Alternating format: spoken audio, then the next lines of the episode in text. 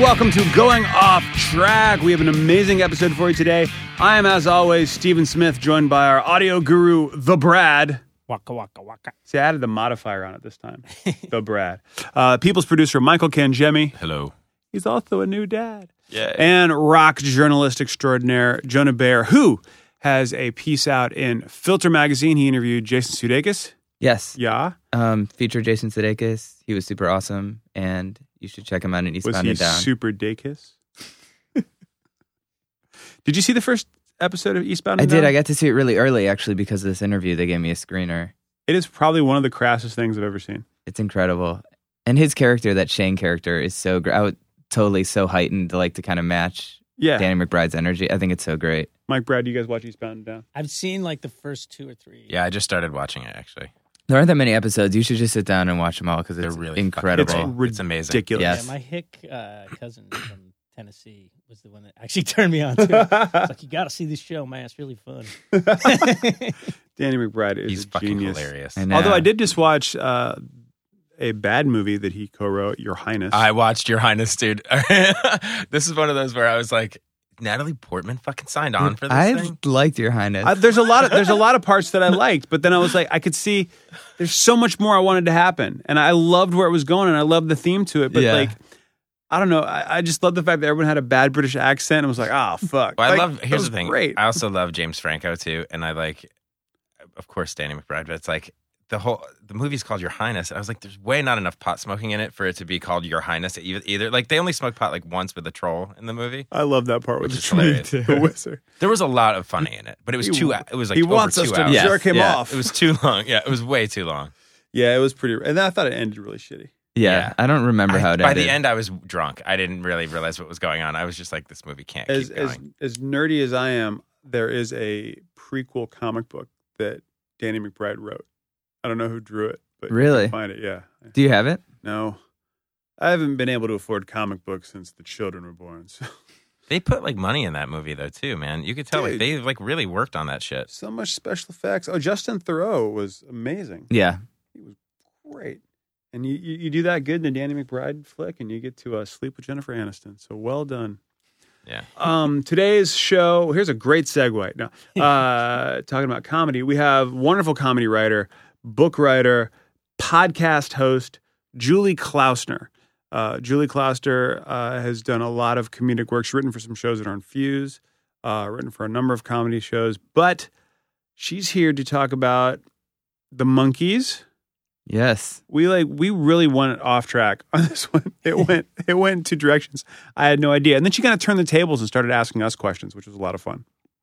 That always works. Yeah, until until uh, I forced Mike's hand into revealing his superpower. My as- my uh, don't don't we don't release it yet. wanna- yeah. Let, let people listen to it. super X Men power. She was kind of into it though. Yeah. I thought she was cool. I'm Eh. part of the shitty X Men. Can't do anything, but you know. uh, Julie has an amazing book out now. You can grab it. I've had it for a while. Uh, it is called I don't care about your band. Thank you, Jonah. You're 'cause welcome. I was going to screw it up again, and we'd have to re-record the intro for the third time. Wait, what? We don't do that. re-record stuff. Uh, Julie's podcast is called "How Is Your Week?" This I know. And Jonah, you've been to a live taping. I have not been to a live you haven't. taping, Which but live taping you've been to? Oh, you've been to WTF. I've been to uh, Best Show on WFMU, Oh, right on. uh, which she's done. But Vanessa has been to on her show and s- said she had a great time. She tells us all about the live taping she does and all the cool things. And her podcast is blowing up, as they say in the podcast world. So Oh wait, I totally got confused. I have been to a live taping. I Yeah. thought you meant a taping of like a live taping of her doing her podcast like at her house, which uh, live taping means a live show, which would totally make sense and is the clearest way to ask that question. I totally misinterpreted it, and we've talked about me going and yes, um, yes, I have been to that. great.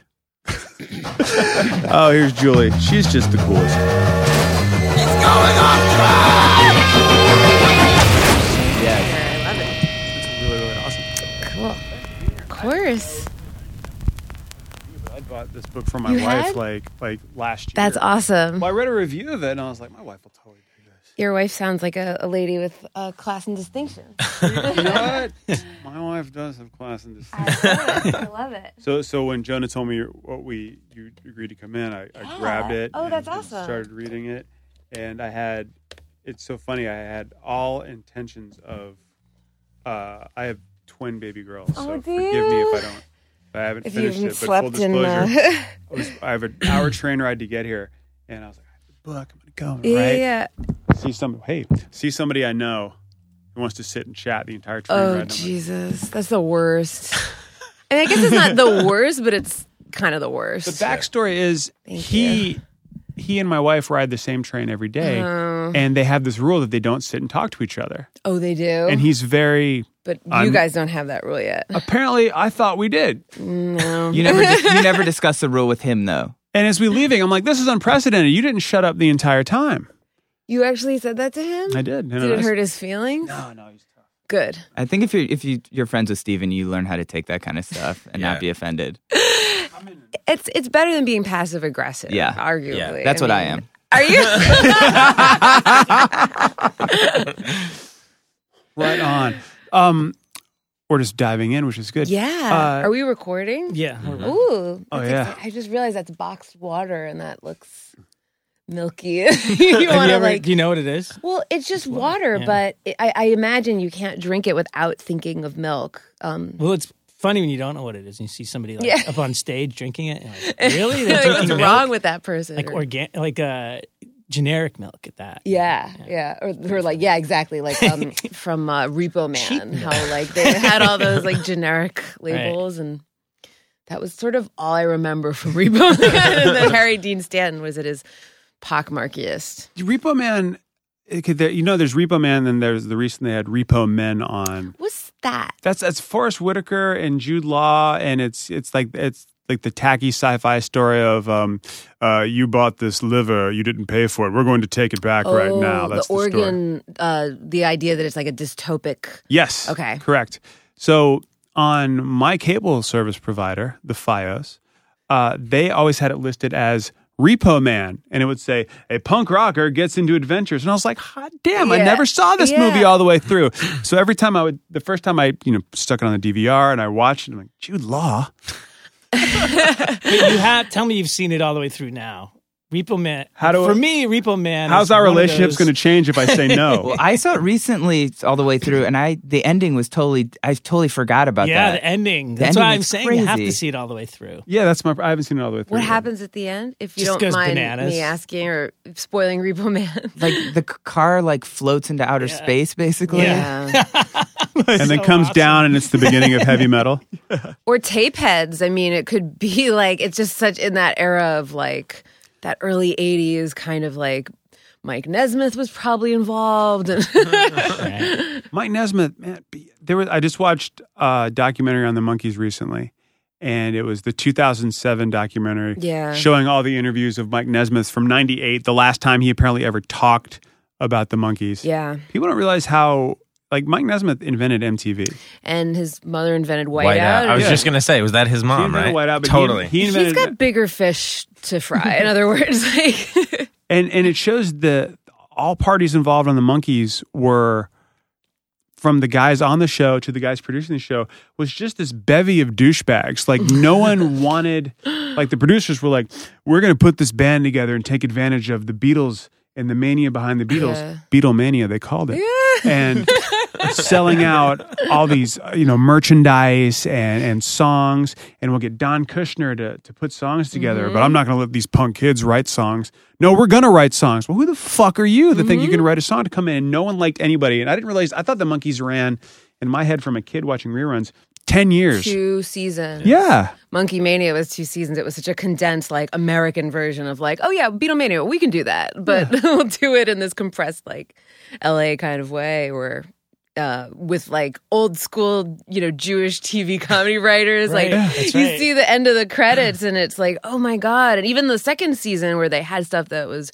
really revolutionary, and especially in my Mm-hmm. memory, but it's like written by like you know Shecky Abrams and like it was, like, literally like the same three guys that would you know write "I Dreamed of Jeannie" and "Bewitched," and then they'd go home to their wives and have a roast. i was i was, a, I was Mon- monkeys was the second concert i ever went to Oh, in really? my life yeah and it was the first concert just to show just to show cred here Sha Na Na. Ooh. First concert I ever went to. Second concert I ever went to. Getting a portrait of a artist is a young sort of 60s, you know, there's some rock, but well, I don't know. Nah. I, I just think that's interesting. that Those are your Mm. it's, first hard to, two. it's hard to differentiate. Well, my parents took me to Sha Na Na because we watched the show. yeah. and then John and I came back. But technically, the first band I saw live was Doctor Hook and the Medicine Men, who were Let's opening. back up. Let's back up. There's a lot of information. a lot going so on. when you said you saw the monkeys, was that the Pull It tour? Oh no, this was um, uh, wait a minute. It was probably the Pull It tour. No, it had to Because be. that was it had to be. 88 or something? No, it was or- eighty six. It was that was 86? that was then. This is now. Yeah, that's when I saw them. Yeah, that's Pull It. And that was when Viacom was like r- rerunning those episodes on MTV and Nickelodeon. And was this pre or post New Monkeys? um, New Monkeys is completely separate, but Yeah, it is yeah. post that, I Okay. believe. I'm not a New Monkeys expert. I like to consider myself a bit of a Monkeys expert, but Fair New enough. Monkeys is off my. That, that's off my, uh, you know, the area of knowledge. My thing with with the monkeys and Mike Nesmith, Mike Nesmith specifically, Mhm. is I try not to be weirded out by people's beliefs, but Christian Science always kind of weirds Oh, I didn't me know out. he was a Christian scientist. Yeah, there's there's uh, one of the stories is if I'm getting the facts right in my head, uh, his wife got hit by a car or something. She got hurt very badly, Yeah. and just we're gonna go pray it away. I didn't realize that. And Yeah. also, was that his first wife, or was it because he had a lot of you do know a lot. dalliances? Well, he had Jason Nesmith, the guy who's a musician, right? with um, this photographer that I guess he had a dalliance with. His, because when he was on that show, he was 21 and he was already married. Like he was the only one that was Mhm. like, um, you know, kind of settled down. And, you know, then- and, and what was his pseudonym when he first? Oh, oh gosh. Oh no. I know this, but I don't know it right now. It was something like Mike's celebration or something. Close, Michael Blessing. Yes. yeah. I think Bam. that's that's terrific. We would rock on trivia. I feel like a monkey's trivia challenge I could do well. The rest I would fail you. I would disappoint you in many, many ways. no, wait. So okay, so so monkeys. Yeah, you know a lot about. How'd you get into them? I guess it was around that time because I would come home from school and they were running those episodes Yeah. on MTV and on Nickelodeon, and I was obsessed. And that was sort of right around the time that they had their comeback, and I had their records, and like to me, they were the ultimate. And even though it was like a very retro slice of teen. Uh, fandom, like I it hit me at the time when I guess girls in the '60s would have been as enchanted, but by then they were just disgusting, and they've only gotten more disgusting. Although Mike looks reasonably good for you know, he just he just looks like an adult. Mickey Doland is such a minstrel show of just bad news visually. And and a lot of it is choice, so I don't feel bad making fun of how bad he looks because like nobody forces him to wear that big Stetson hat. I've never heard anyone refer to someone else as a minstrel show. But he kind of is like 'cause he kind of looks like a monkey now. Like he sort of looks like a um not a chimp necessarily, but like uh, those baboons that I've seen some great nature docs. There's one that like um, they have like a hot tub and they like don't let the lower class monkeys in the hot tub and they're freezing. So they all freeze to death except for like the cool kids. He would have been the one that froze to death. My, Mickey Dolenz is the outcast monkey among the monkeys. I believe that he must be the most difficult one to be in like an elevator with or just to like have to have lunch. I Like, saw him get out of an "Can you get elevator that?" once. Yeah. Was it weird? It was bizarre because I was living in Los Angeles and we had the same commercial agent. I had no Oh. idea. And he came out and I did the very, you know, nonchalant, Hey, you're Mickey Jones. That's awesome. and he went, Hey. And I was like, Ha ha. And then walked to my car like a tool. Well, he was probably thrilled. You Mm. probably made his day, I think. I imagine that his is the kind of fame where every time he's recognized, it, you know, pushes the, the suicidal thoughts back an inch. right? I mean, I don't mean to be cruel, but when you find, when I found out it only ran for two years, then I kind of thought, Wow, they really made this like, that's one season less than Star Trek. Well, that I don't know anything about, but I do sure? believe that uh, uh, for something that ran that uh, f- for that little Mm. time, it really made a huge impact, as far as I know. I mean, and Mm-hmm. I do think their records are still great, and some of those Brill Building guys and ladies, Oh, yeah. Carol King the Porpoise song is hers, and I think that song. Oh, really? Is, I didn't know that. uh, yeah, Well, yeah. of course, you know that Neil, first- Neil Diamond did all that. and- Neil Diamond and um, Boyce and Hart, and Mhm, so Boyce and I, Hart. I think that they had, and just also visually for me personally, growing up as a lady who likes dudes, like Mm-hmm. I look at those four guys from that time, and I see the way like men see um, Brigitte Bardot or Raquel Welch or like just women that are so unbelievably beautiful. That that's kind of my equivalent at that time. Like, Maybe it was the style, maybe it was just like. the That's an whole- odd. mise en scène of it, but those guys were like running around and being funny and playing the guitar, and I was like, I me want that. Well, John Lennon said, you know, the you know the the monkeys were were more like the Marx Brothers than like Yes. like like the Beatles. yes. Um, I don't know if I heard a lot of Bridget Bardot. oh, And Well, I Raquel think they were Welch. gorgeous, and you look back. Laverne and Shirley, maybe. well, but th- I just I'm talking about like what they look Aesthetically. like. Yeah, They were not cute. necessarily like Yeah. you know the the the content of it. Like the, no way are they like, and it's different what girls are attracted to because you don't want a guy who's in a caveman outfit like and that like Brigitte Bardot pose necessarily. Yeah. But just looking back, I just see like Mike Nesmith in that second scene when he was just wearing like white turtlenecks and aviator glasses and like a different medallion Yeah. every week. And that's just heaven to me. Like Really? that's yes, that is just like that's my that's my thing. that's your type. Mm-hmm. So having Girls like medallions. Didn't you know that? yeah. girls dig medallion. we dig medallions, uh, any kind, veal You should- medallions, pork medallions. oh, very delicious. We should all wear more medallions. So wait, so so so I'm I'm picturing Mike Nesmith in the the I'm a Believer the the video they They, shot. more like daily, nightly, like when they got that big moog and they were all Ah. Yeah. behind it, and like they're all wearing white, and you know that someone dressed them, but like he pulls it off. Okay. So that kind of so that kind of That's my that's my uh my jam okay. sexually. Yeah, fair enough. Christian Scientist. I didn't know that. That's interesting. No, Oh, no. Think of Christians is Prince or he's Jehovah's Witness, right? Prince Jehovah's Yeah, Witness, Okay. yes. The- uh, Are both of them against blood transfusions? Because I know Jehovah is I Okay. don't know, but I'm assuming Christian they Scientist must is. be against any kind of procedure that involves There's a great Simpsons episode. with- There's actually several, but the one in particular uh, it shows the uh, a news uh, like something happens to the news, and the Christian Science Monitor news van pulls Yeah. up. They get a flat tire, and they go, "Nope, we can't change it.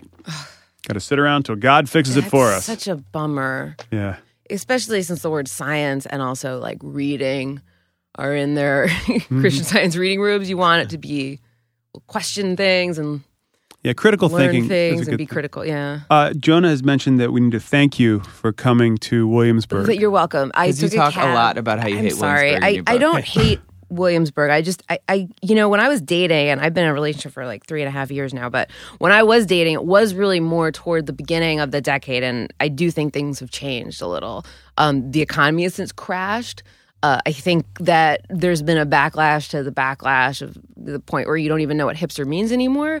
But um, when I was dating, I came out here so often and um, and I had some really lousy experiences that I, I don't wish to impose on the, the, the great land of, of where we are currently recording this. But um, I mean but Williamsburg, yeah. Brooklyn, not Williamsburg, Virginia. For I those have no of you who are out problem with there. Williamsburg, Virginia.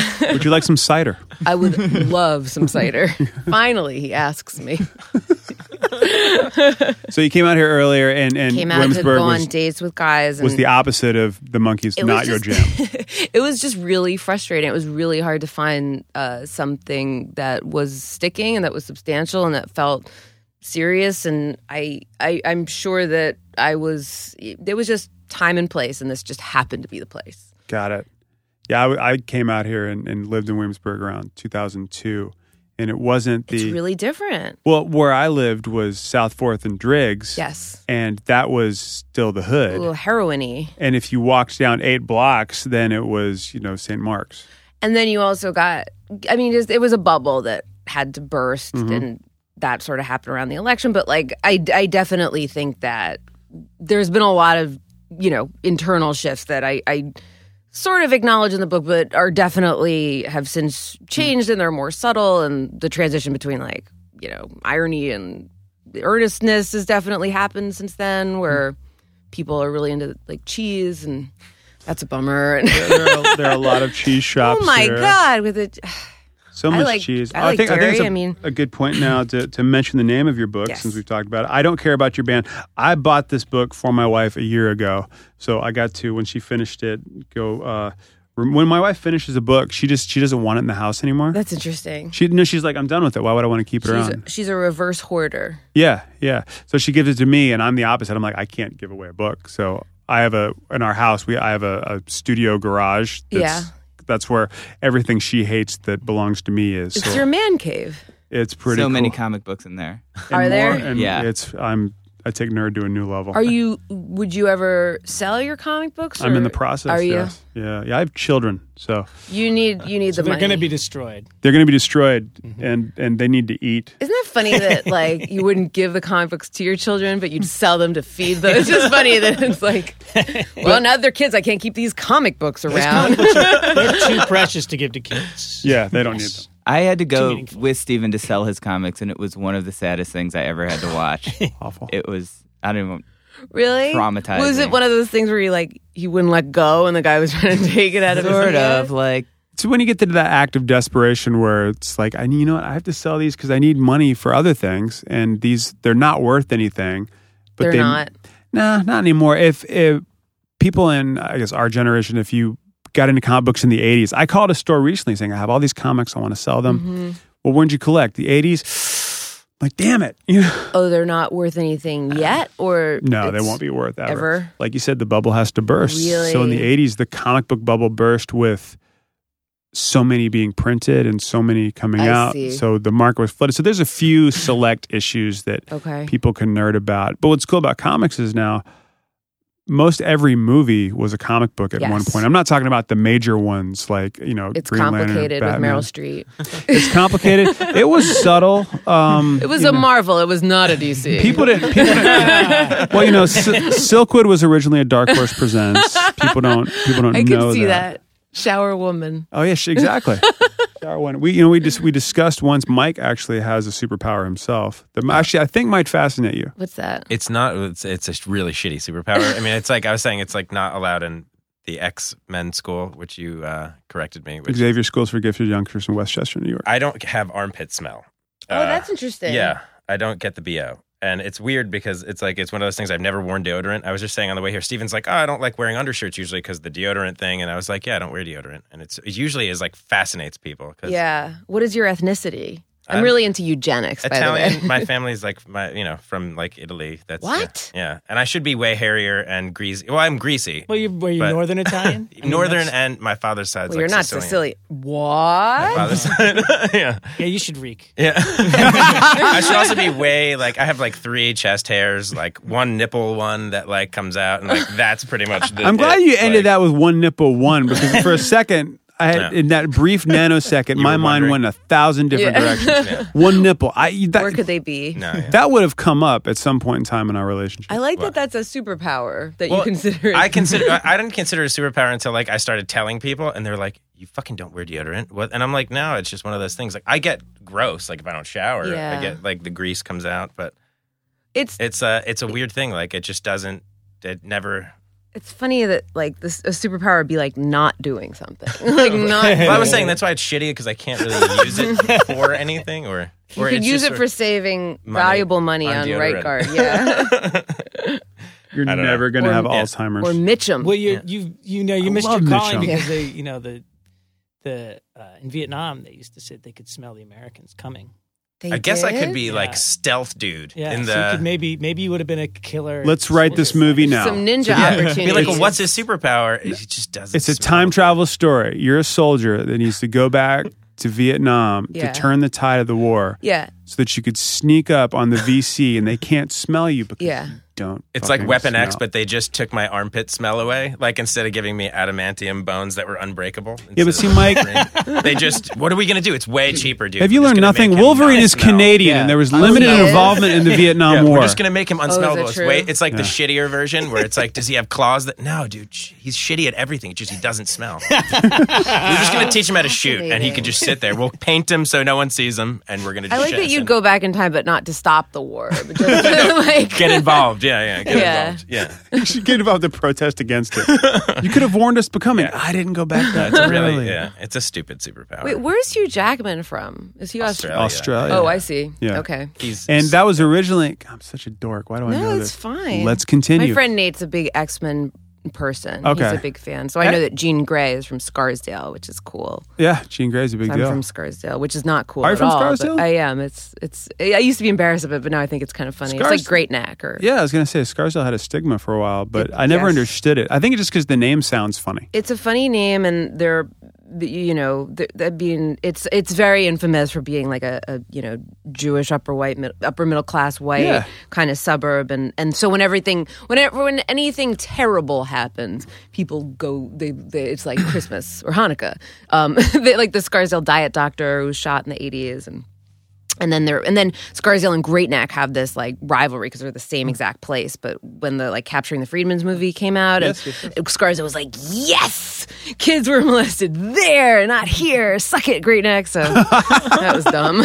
but yes, I know Jean Grey is from Scarsdale. Yes. so we have that in common. But Okay. otherwise, I think she and I sort of agree to disagree. Gene Gray, Yeah, but but Wolverine is Canadian. Wolverine's Canadian. Yeah, What are we talking about? Like Toronto, Halifax. you know. Well, see, it's hard because this is just gonna go so this bad. is, yeah, I was going to say, this is Just going go You to. gotta Yeah. commit to it. Yeah. Yeah, you I gotta can't- you pass off. can't- I gotta pass the torch. Oh yeah, you got to bring in your intern. Yeah. Yeah. Run it up. Sorry. The Human Torch, right, guys? Human Torch. Yeah. Uh, I want to talk about your book Yes. and specifically the act of having a book. Yes. Like, like, because you've been a writer forever. Yes. Uh, you've been involved in comedy for a long time. I have. And I've heard people say, We're going to have a book deal. To other people, like, Are you going to have a book? Like, how does that Right. step come about in your career path? This was completely manna from heaven in that I was working as a staff writer for a TV show and I uh the job ended and then there was the writer's strike. Remember Mhm. that happened Oh, yeah. a few years ago and so during that writer's strike I was already sort of starting to think like, oh, what if there were other things I could do um, besides look for jobs that don't exist? um, and I actually got an email from a literary agent that said, would you like to write a book at some point? And I said, yeah, I was just thinking about that, and um, he really helped me develop a book proposal and um, sort of guided me towards this is a good place that you could submit essays that will help you get exposure that will could you know we could sell the book based on and you know maybe don't do something that's all just random essays because those are hard to sell if you're not a celebrity. So a memoir is a better idea because you can tell stories, but um, to have an overarching theme is something that you should work towards. So he was really Yeah. helpful in steering me towards that and helping me and giving me examples of things to look at and um, like a proposal template, which was helpful. Um, but anyway, so yeah, he really was very helpful. And then around that time, I got um, one of the stories I was, was working on uh, in the New York Times Modern Love column. And that was a really big deal because apparently everybody reads that.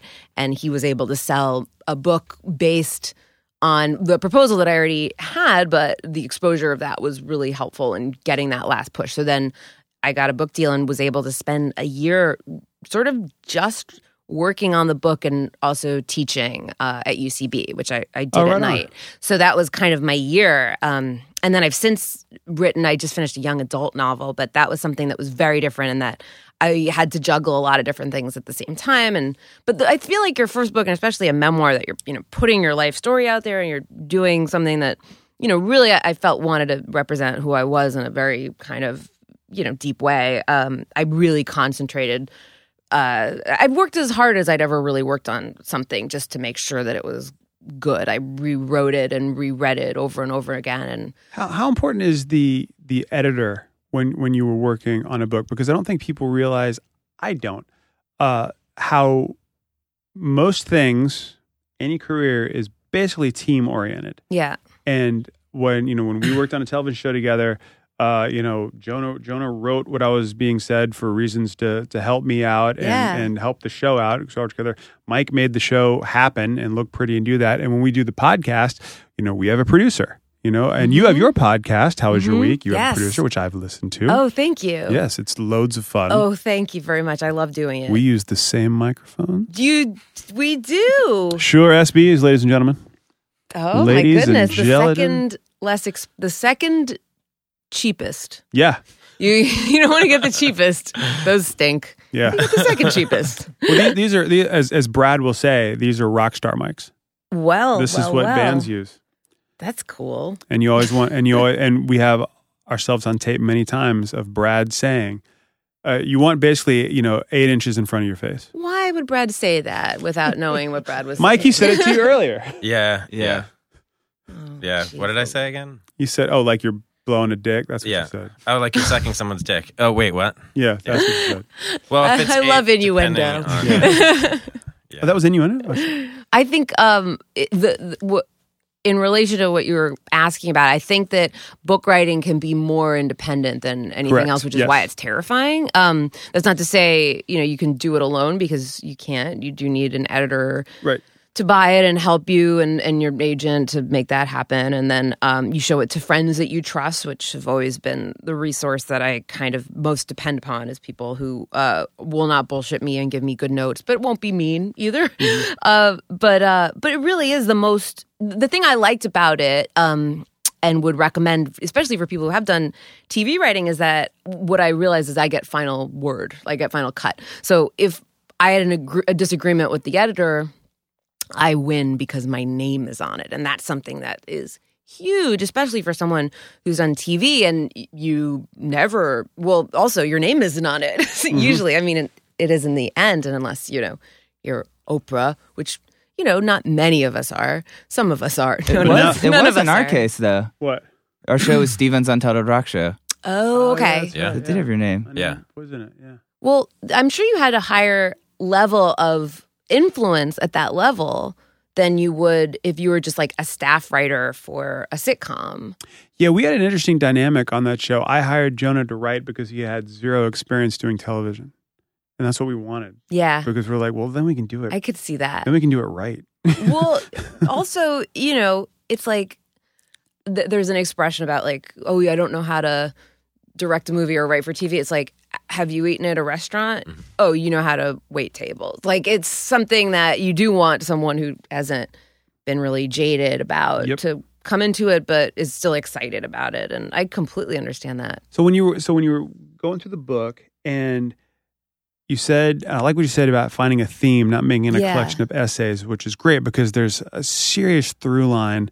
And I mean serious as in it's consistent, not serious as in it's very, very serious. um, through line for your book, I was sold on the title, Thanks. you know, which is why I wanted to uh, uh, get it from my wife because she she had gone through that, you know, dating dating a guy in a band.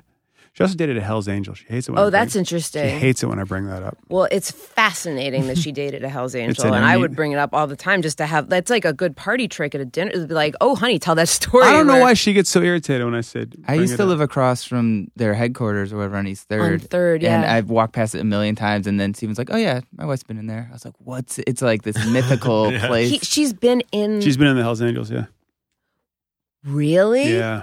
So what it, do they treat outsiders like? It would. I would think it would be an issue to like if someone was dating a civilian who wasn't a biker. no, that's babe, kind of. I no? think that's kind of the. I think that's okay. And this, I think this was one of the. exceptions. Well, I think he wasn't a New York Hell's Angel. I think he was coming in and just There's I'm a not- lot upstate, a lot Yeah. in the Catskills Yeah. that ride. Yeah. I went to Safe- a karaoke bar once in the Catskills and they don't like share. I'll put that out there. I, I did uh, the Catskills or the Hell's Angels sang Half Breed at a biker bar and they did not care for it.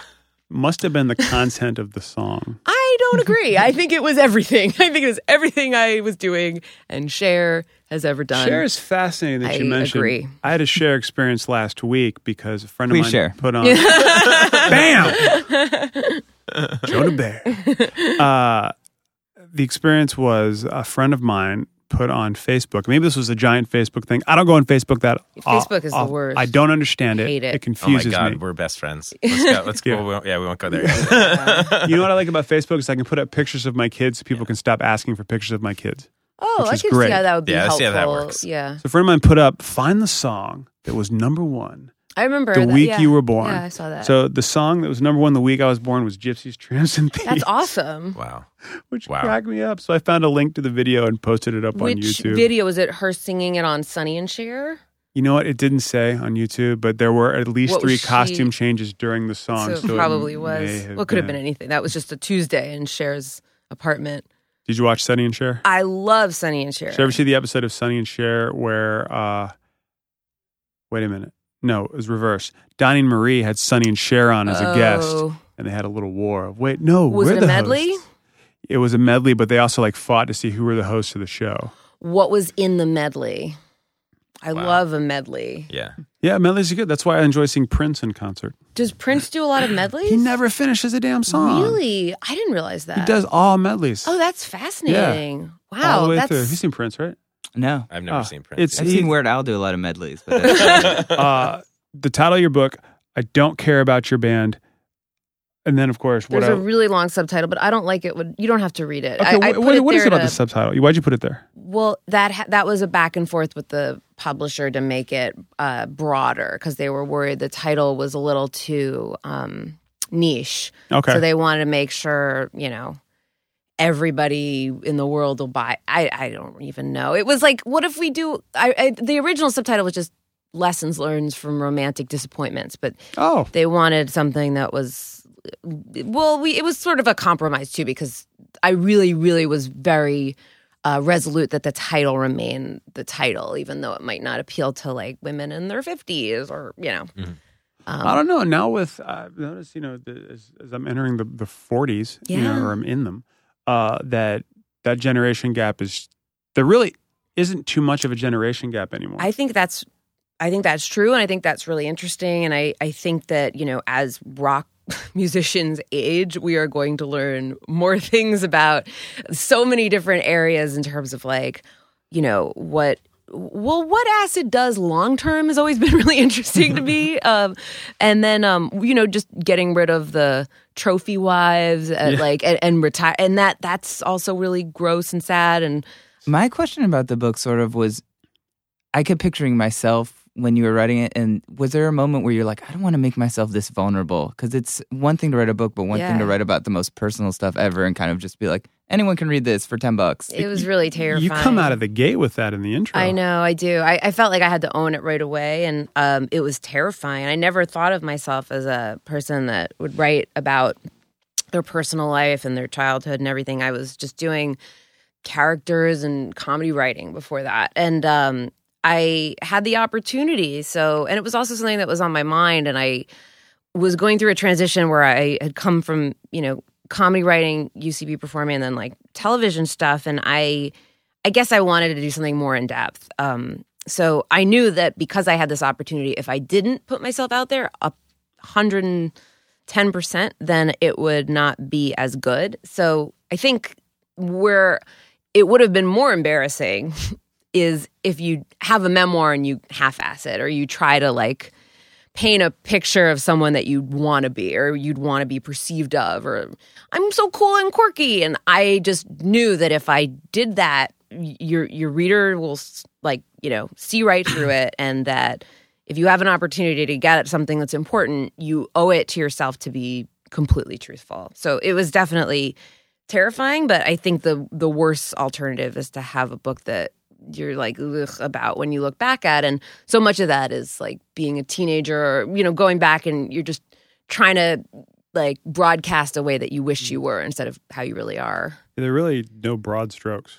I, I I tried to you know stay honest but also you have a lot of control because it really is just you and your computer or whatever so you you ha- there there's more control in the process of writing it than you ever think because no one's ever going to take it from you edit it and publish it and that's something that I was always terrified of so you can keep editing and keep revising and revising until you do feel comfortable Forgive me for Ish. getting the, uh, the the the legalness at all, but how specific with names changed and people? all the names, All all, the the names. identifying details, and worked with a lawyer of my own in addition Right. to the publisher to make sure that did was. you know that was going to happen ahead of time, or did was that something a surprise Um, to you? No, it was something that I I went into it planning and being careful with.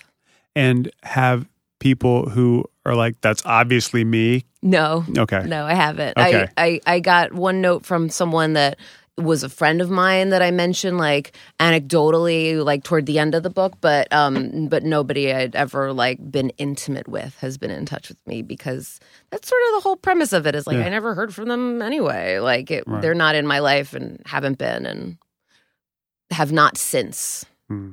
I'm doing something kind of similar now, which is totally out of character for me. I have a um, this girl I dated writes for Vice now, and she was like, for Valentine's Day, I'm going to interview a bunch of ex boyfriends, and now she was like, "Do you want to do this?" And I was like, "I have to say her name and stuff," and I was like, "I don't know," and I was like, "You know what? I'll do it." And she sent me these questions, and I like don't really remember. and she's like, "Why did we break up?" I'm like, "We broke. I don't know." Like she's like, "What was like our best moment?" I'm like. So I'm really struggling with it, and I feel like your memory is so good. Like I feel like you have so many details where I can't, especially with relationships. women like, remember It's we're just like, like, we're like elephants we love peanuts I was gonna say, do you do you drink a lot or do you not? Are you not a big drinker? I'm not a big drinker I, I That's where we would Was be a- different. Yeah. the brain I cell smoked thing. think it's- pot. I I, think- smoked a lot of pot in my twenties, though. So I do have my, you know, like I, I've got the substance sort of like influence on it, but I think women remember everything that's important. Uh, young adult novel. hmm That piques my interest. It's uh those you can sell those apparently in What? the book world. Um, Don't you have to be Mormon? Uh, yes, I, I converted. It took ten minutes. Oddly. Do you have the underwear? Oh, do I ever? I have lingerie. Uh, it's it's a it's a um, reform Mormon in Magic fact. lingerie Yes, that magic. Well, I think all lingerie is magic. To David Lee Roth, at least. um, no, I, I'm coming out with that uh, next year, uh, 2013, I guess, which is crazy that it takes really a long time for books to like package stuff and everything. But yeah, that was interesting. I hope to. Uh, I hope it'll reach teenage girls and they'll be like indoctrinated into my brand. it's it's a large section of Barnes and Noble. Yeah, those still sell. They they do really well. Like I always I don't I don't know how books make money, um, but sometimes they do, and I think young adult is one of the areas in which they do. So keep my fingers crossed that Very it does exciting. okay. Yeah, yeah. it was, that part of the plan? Because I'm, No. I'm, I'm the kind of person who doesn't have one. Joan and I, I were don't going to have one write a either. book years ago Yeah. called "How Two Slackers Fell into the Music Industry." Hmm. Because Jonah ended up being music editor. How young you were? You When I was APS 22. 22, music editor Mhm. of, of, a, of a national magazine, you know, and and uh, I ended up, you know, hosting stuff, doing music stuff where they're like, you know a lot about music. I don't know shit about music. Yeah, I just yeah. like music a Yeah. lot and can talk a That good counts game. for everything. People like it. And so we'd find ourselves sitting at the office at Fuse being like, how did this happen? this is very odd. But it There's was no plan. no There's plan. no plan. There's no, no. young adult never just, this no, is a good it- it- idea. the opportunity came around. It was sort of part of that, like when I got my New York Times thing in, it was Mhm. one of the opportunities that came into my agent. It was like, oh, would she be interested in this? And he really encouraged me to because it was something that he knew he could sell. And then I also sort of got rid of a certain amount of ego at a point where I realized that, like, as long as if you're a writer, as long as you're being paid to write, you are really successful. And I needed to sort of realize that. Whereas, like, when I was in my 20s and you're like, you got these high hopes. So you're like, I'm going to do everything or I'm going to do fucking nothing. I'm going to sit in the dark until, like, people get the hint that they should give me all the things in the world. So, um, at the point where that opportunity came around, I was like, hell yeah, I'll, I'll, I'll write a young adult novel. I'd never thought of it before, but if you're going to pay me to, and they did, and I was happy and I learned a lot from the experience. So, Was it strange, like being like, oh, I can't use this adjective because they probably won't know what this means, but like my peers would I've know what gotten it some means? feedback about that. Like, I wanted to name the guy, the cute guy in the thing, Kurt, like Kurt Cobain, because he's kind of like had those attributes. But um, girls think of Kurt as the gay kid from Glee, apparently.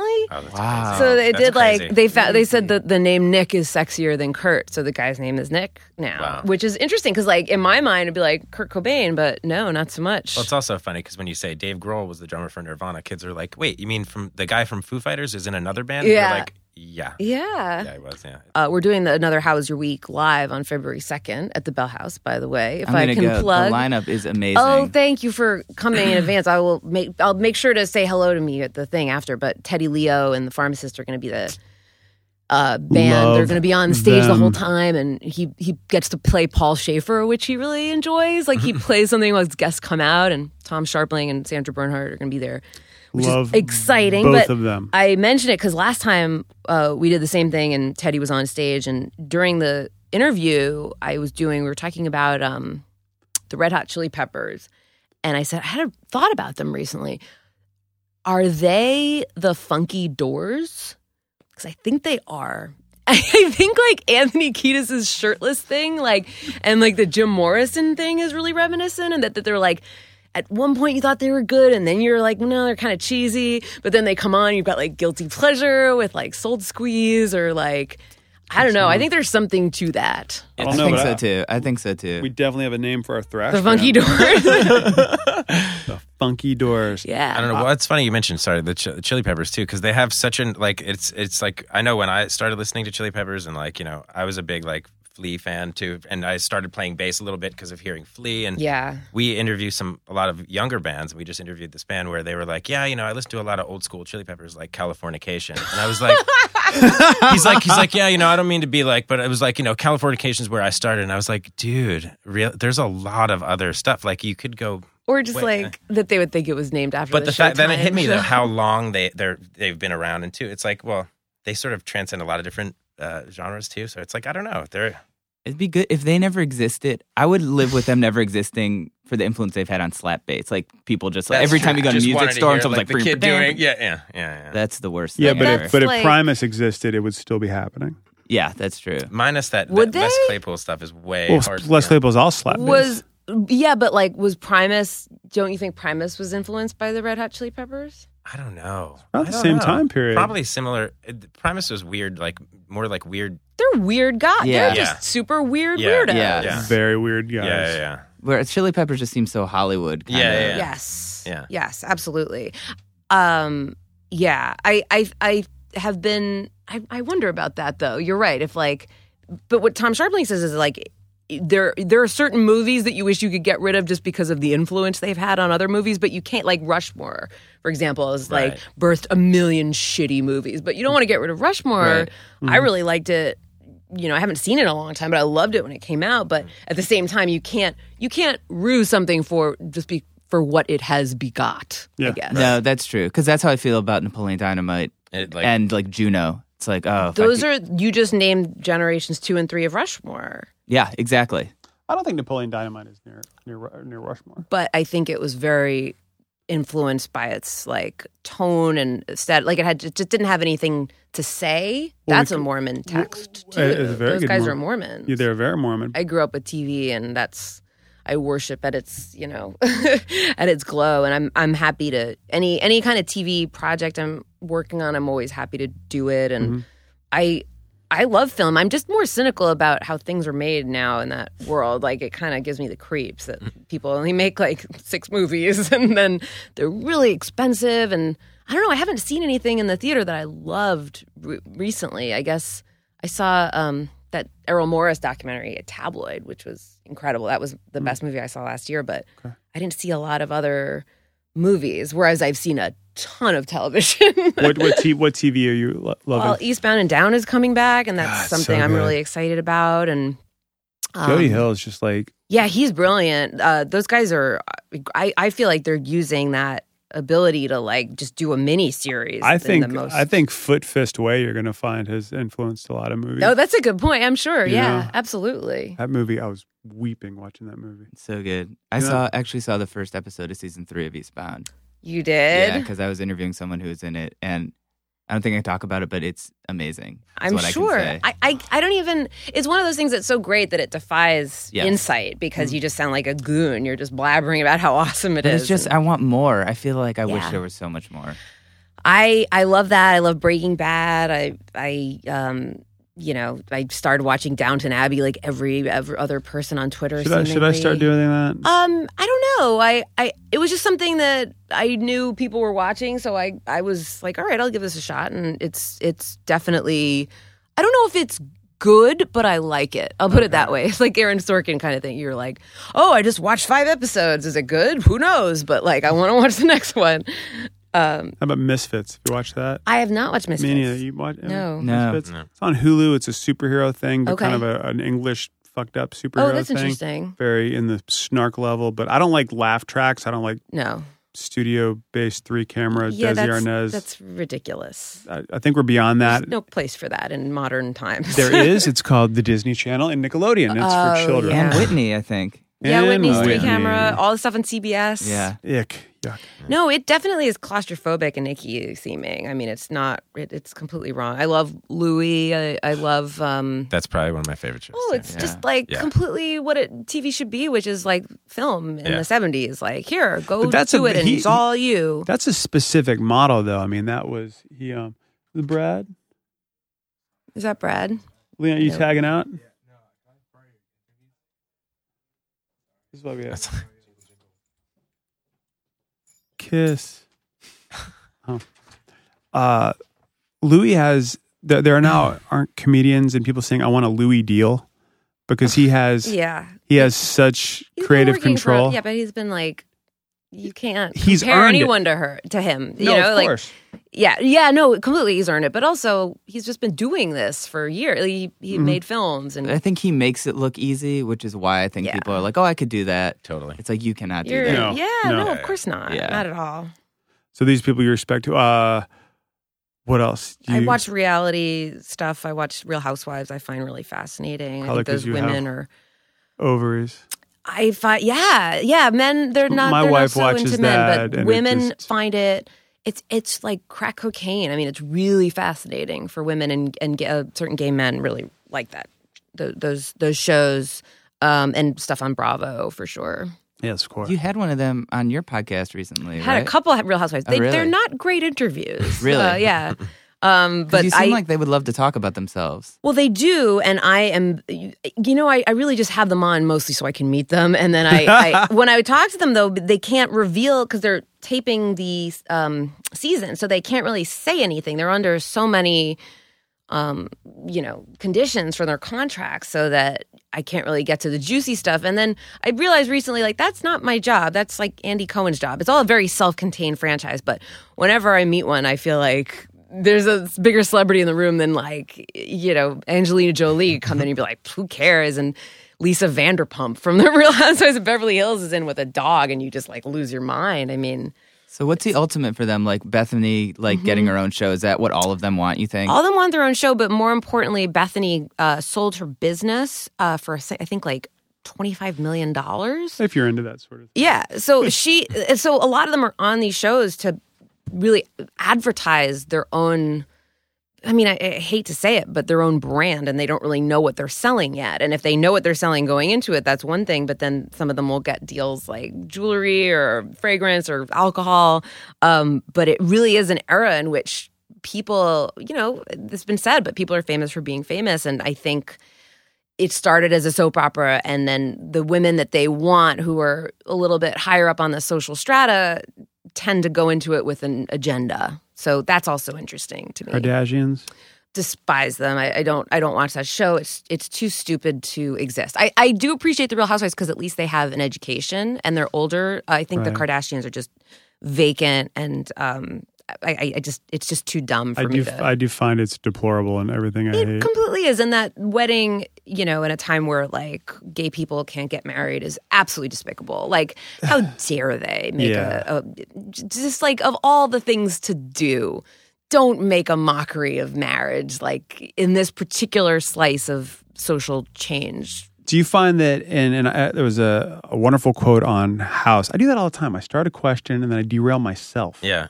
into a It's good. sentence. Fine. What do you mean? Works. Yeah. It works. Fine.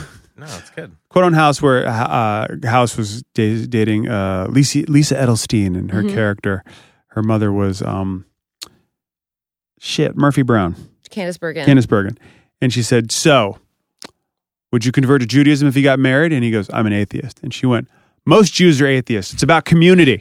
That's true. She's right. And I thought that was very, do you find that? Oh, no question. Really? Yeah, absolutely. Jonah, it's do a you concur? cultural distinction more than a spiritual one. yeah, I'm, Yeah, it's a commu- yeah.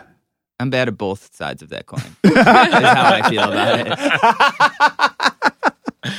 but I think that's true for sure. I learned a lot about because my best friend in high school was Jewish, and then like in a weird way kind of fell out of it in college. It just never like crossed paths. Mhm. But I didn't realize how much I knew about being Jewish. And then when I moved to New York, it sounds cliche, but you can Yeah. ensconce with it when you Oh, meet a yeah. lot, lot of people. Yeah. And Mm-hmm. the majority of my friends are Jewish. Thing, Mike, you might be the lone Catholic, um, aside from my wife. Uh, and I, I learned about what helped me at the beginning of the book was Oh, learning yeah. about camp, Oh yeah, and I that's a big didn't realize deal. that I didn't know what a teen tour was Really, Oh. and I didn't know like how important like camp was. it's a tradition that goes back to we didn't have country homes. We did not have an estate in Connecticut, so we would go to the Catskills. Um, you you know, you go to like Cutner's or what is it called? Um, there were a million different resorts. So that was our version of like getting out of the Lower East Side for a weekend. And then that became summer camp. And then there was like this way to sort of escape the urban areas of New York to, to go to camp. And yeah, there are Jews that are like still friends with their camp friends and they're way too old to refer to them as camp friends. One of my friends who's like in his mid 40s, he and his like one of his buddies are still friends from camp. Yeah, it's weird. the guy who he's friends with from camp now runs the camp. Yeah, that's super weird. Yeah. Yeah.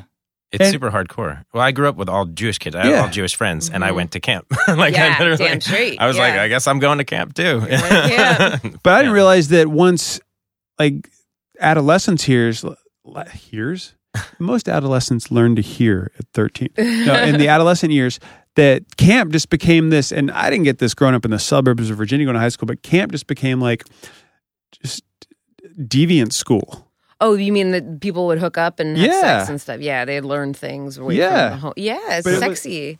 I didn't learn a lot. I went to an all guys um, camp in Hayward, Wisconsin, and I went for like four weeks one summer, and then went back for eight weeks. I remember, and that was like soured me on camp forever because like two months of all dudes, and I was like fifteen.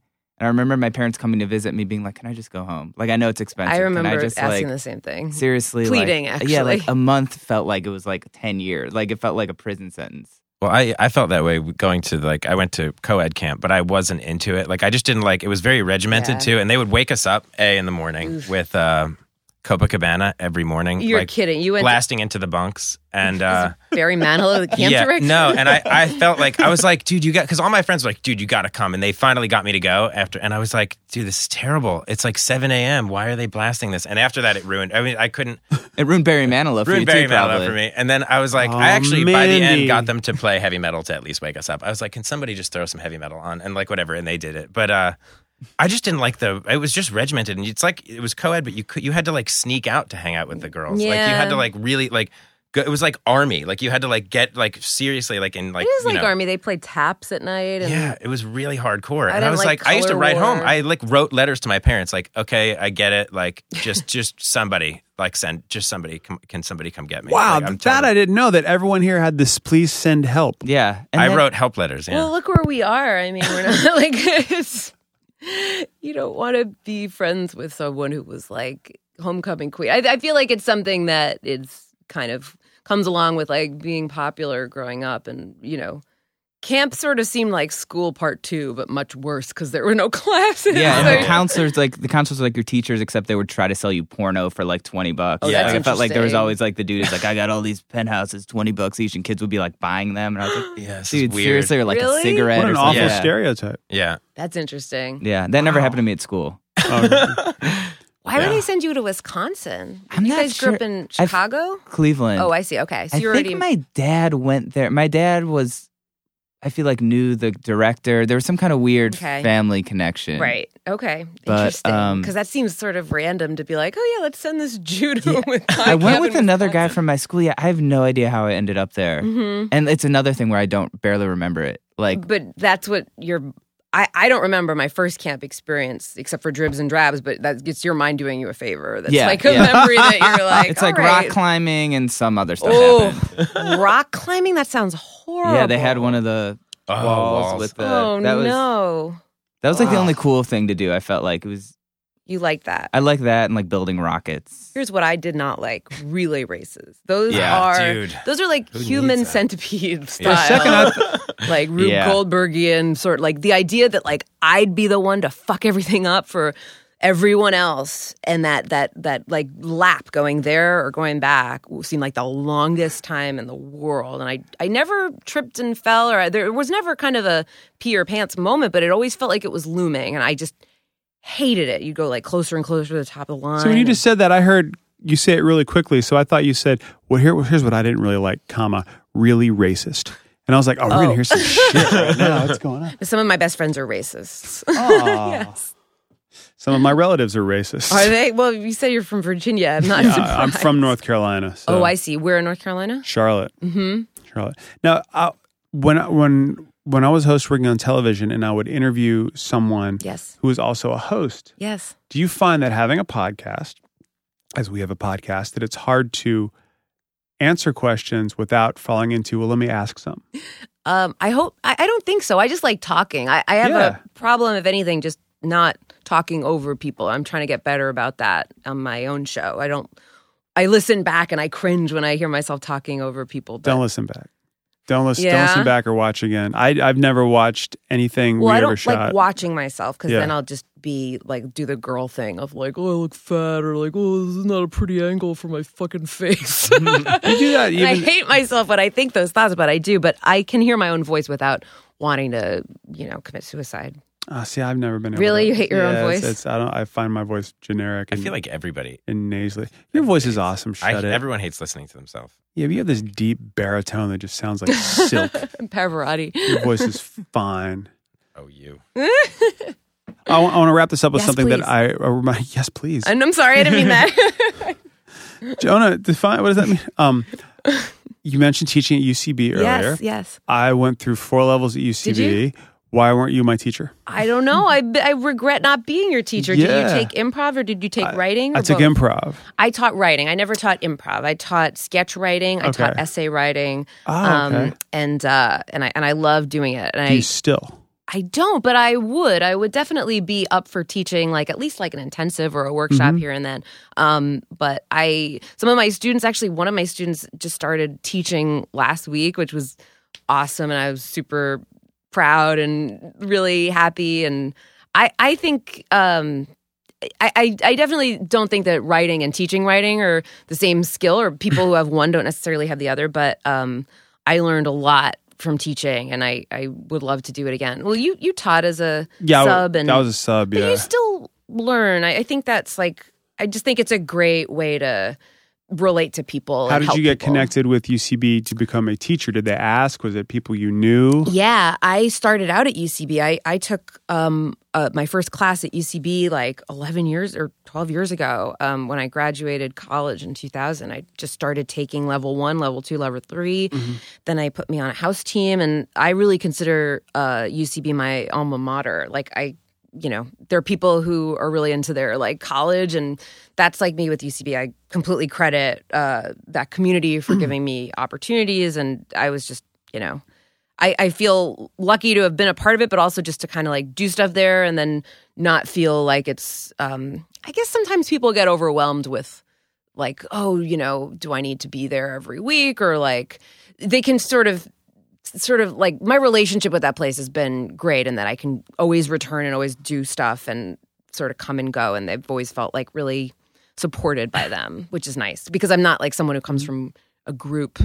Like the idea of like camp is horrifying. And it's always weird when you're used to doing stuff alone to have to feel like you belong somewhere. There's always some, you know, I don't want to belong to a club that would have me as a member stuff, but UCB's always been a great place for me. So to go from so you started improv Yes. and then and then but what intrigues me is you taught writing. Yes. So that that's a Well, I got kicked off my Herald team uh, after they put me on a house improv team. And that kind of was like a big, that was a blow to my ego. But I also realized that I wasn't meant to be an improviser necessarily. And that if I really wanted to perform, I would write for myself. And that really got me to write for myself. And then I sort of was a writer performer for a chunk of time. And then I kind of became more of a writer. And I feel like that's sort of honestly there's no plan but you look back and you're like oh that's how that was meant to happen was writing something you studied explicitly in school or not just really i fell studied into? all kinds of stuff i took journalism classes and dramatic writing cla- and i feel like everyone should i mean Mm-hmm. if you're, especially if your parents are paying for it like by all means you should just like take something in every department and then because you're not going to have to figure out what you're actually doing so you're looking for work outside of uh, college Yeah, I had but- that philosophy, and it almost kept me from graduating. But yeah, it, I, it took me a, an extra semester myself. ridiculous. So, okay, that's fascinating. The writing, because I, I, when you teach, you find Yeah. out quickly that you either can or you cannot, and it's one of those weird uh, genetic things Yes. where there's a way to impart information, and Or like, you know, some writers are good editors and some editors are terrible writers. I mean, they're just different skills. mhm. wow, and you fell. in- I yeah, I and I feel like it definitely I I remember, you know, at the time being like, I don't want to write unless I can perform and then just sort of being like, shut up. You know, you like look back at yourself, you're like, just shut up. shut up. Oh my god. Stop whining like write stuff. You're so fucking lucky to be able to. And then later you'll perform again. Like calm down. Just like stop whining. You look back at yourself and you just want to like slap yourself. So the the podcast, uh, how did that start? I uh, Patton Oswald tweeted something that was like, "When is Julie Klausner going to start a podcast?" And he like publicly shamed me into starting podcasts.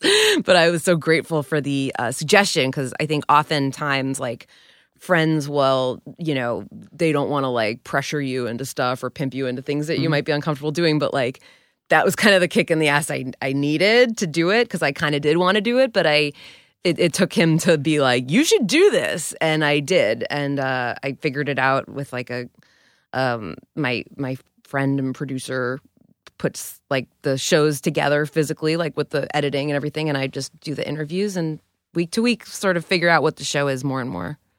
So as a teacher, Mhm. as a writer, Yes, as someone who's As a podca- woman. as a, as a As a woman, Jewess. As it, you know, it's the Jewess term. I love it. It's very sexy. very sexy, and Is people it? think I'm being offensive when I say it. I'm like, oh, she's a what Jewess. would people, I don't know, because people are ob- the obnoxious. aesthetic women in the supermarket, are like, move it, Jewess. Negress, you can find offensive. Oh, Some you can't people say do. that. You can't. You can't. And I wouldn't. So, as a teacher, Yes, as a podcast as person, a woman. how are we doing? How we doing? any- any notes? Wendy Williams. Any notes? We're Not bad. We're new. you guys? Mhm, Yeah. You're yeah. doing great. Uh, How how many shows have you guys done so far? This is our ninth. That's you've got plenty in the can. Yeah. I don't think of you as newbies. Yeah. You just keep doing it. Yeah, we're going to. We I don't like see it. why you wouldn't. Yeah. I think it's I um how often do you guys put out a show? We At the moment, not. We haven't We- put one out yet. Oh, I see. You're hoarding we're- them. yeah. And then you want to Yeah, do yeah, one, yeah. like one a week or Yeah. one a Yeah. month. Okay, cool. Yeah, that's it, I one a week. look forward to downloading this very episode and listening to more. Do you do you, do you listen to podcast? Do you drive? You you I take the train in, Drive, but train, and, I and I do feel a like- lot of yard work. I feel like that's where you listen to podcasts is um, in the car. I know people in LA listen to podcasts a lot more than Do you feel like you can't write when you're listening to a podcast? oh no que- no But question. you try to do it all the time. I or like even like send an email when you Yeah. hear like yeah definitely you can't. It's really tough I think to find because I don't want to listen to them when I'm exercising Right. necessarily. Um, I I guess like on the subway is good, but then Yeah. you're like then you're there Yeah. and then uh, so it's it's I think driving is like the perfect way to like Listen to many. have a one-sided conversation. I think it's nice to have like a voice there keeping Mm. Yeah. you company in a in a in a perfect world. That's what podcasts to me are Mm-hmm. like. You know, you're talking to your friend or you're listening to your friend in your ear, and it's intimate and yeah. well, we are beyond thrilled to have had you here. Thank you so much for having Can I me. do something? I, I'm trying not to do this anymore, but I wanted to bring it back to You the can make me smell your arm. beginning. Yeah, totally. We're gonna bring it back to I my trust armpits. you. I believe you. Believe it. me. just because I forgot b- to throw this in before, and this is strictly just for anyone else. to Take it back to the monkeys. Yes. And then please. from monkeys, this is again my brain. Uh, it's Amy Dolan's it made me think of. And She's has, out of control. has anyone ever seen the movie Miracle Beach, starring Amy Dolan's Pat Morita and Alexis Arquette, where she's a genie who grants wishes to like no. Need to- I need to- Nobody- hold on, I'm writing this down. All right, I can't you have believe to, you guys have you never have seen to it. see No, this I should've because seen it. it's one of those things where it's like I still somehow catch it randomly, like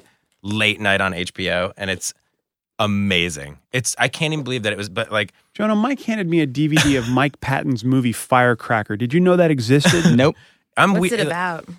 I don't know. It's it like listen, bottle Mike rocket? Patton plays Like a two shot characters in rocket? it. Yeah, it's insane. He plays like a carny, uh, you know. Anyway, Miracle, Beach. Miracle Beach. It's Amy Dolan's is a genie, and Pat Morita is like her her boss, but he plays on Earth. He's he's a pretend he's a he plays a homeless person that she doesn't know is her boss watching her because this is her last shot at like she's gonna get trapped in a bottle if she doesn't do uh, her job right because each time she screws it up. Have you guys considered doing a weekly recap where he just describes a movie? that would be a great feature. I would just suggest that Um, off the bat. a like, movie with a really convoluted plot. yeah, exactly. Yeah. Or, or Yeah. like it could be a movie that you've heard of or not, but just like have him describe a movie. We're trying to keep this as format less as possible. Yeah. But I like that I think idea. that might be a good recurring feature. Yeah. Mike, Mi- Thanks. this stuff Yeah. naturally Mike's corner. comes out of Mike. Actually, And I had to bring it up, and I was hoping maybe someone. I wish I seen had. it, but- I, I saw her work in She's Out of Control with Tony and also Danza. Witchboard Two, if you haven't seen, I'm not she's even gonna write insane. that one. It Seems like a waste of my time to take Yeah, that down. Witchboard One. Witch you know, Board that's the- 2, that's the Legal classic. Music. Witchboard Two, Red, White, and Board. Yeah. Yeah, updated that. It used to be Witchboard Two, Electric Boogaloo, but Uh. yes, it's Trying to red, keep white, with and the Electric black. Boogie Board. Yeah. Anyway, that's it. Sorry. cool. Don't be sorry. Oh yeah. Well, I'm glad to have given that to you. Well, thank you. And at some point, Glad we would to like take to it. emulate your show. We want to do a couple of live ones ourselves. yeah, but with I bands. Would love to to to attend uh, those those Wait a thi- those sec- live shows that you just mentioned. You that should come don't on exist it. yet. This fictional love thing that to. might exist in the future. I'm happy to always do that all the time. Thank you, Julie. Thank you Thank so you, Julie. much. I think Julie has risen to the top of the list of my favorite people ever. Yeah, you guys are on a different level that I felt like I couldn't really follow at points. She, it's not that she was into the monkeys, but she knew records that I had forgotten about, which is rare. I kind of remember albums. And then all the stuff she's doing. Okay, one, we have to get Ted Leo in here, Yes. just Yeah. period. But two, he's her Paul Schaefer. That's pretty awesome. That's amazing. And he's hilarious. And then she, she kind of blew him up by saying he drinks more than anybody. this like super like vegan guy that you would normally associate with someone being straight edge. He's like, oh no, this is a horrible, horrible drunk. Ridiculous. Uh, please go out and buy Julie's book, Jonah, yes. It's What- called I Don't Care About Your Band. because I'm going to screw it. And uh, Ted was at the live taping that I went to. That, oh, the one you Oh. attended? the one I actually did attend, yes. Okay. And he was the band leader, much like Paul Schaefer. And uh, it was great. That's called recapping. Yes. Well done. All right. We'll see you guys next week. See, you don't see on podcasts. That's just dumb. You will hear us, and we will hope you are hearing us on next week's podcast. Adios.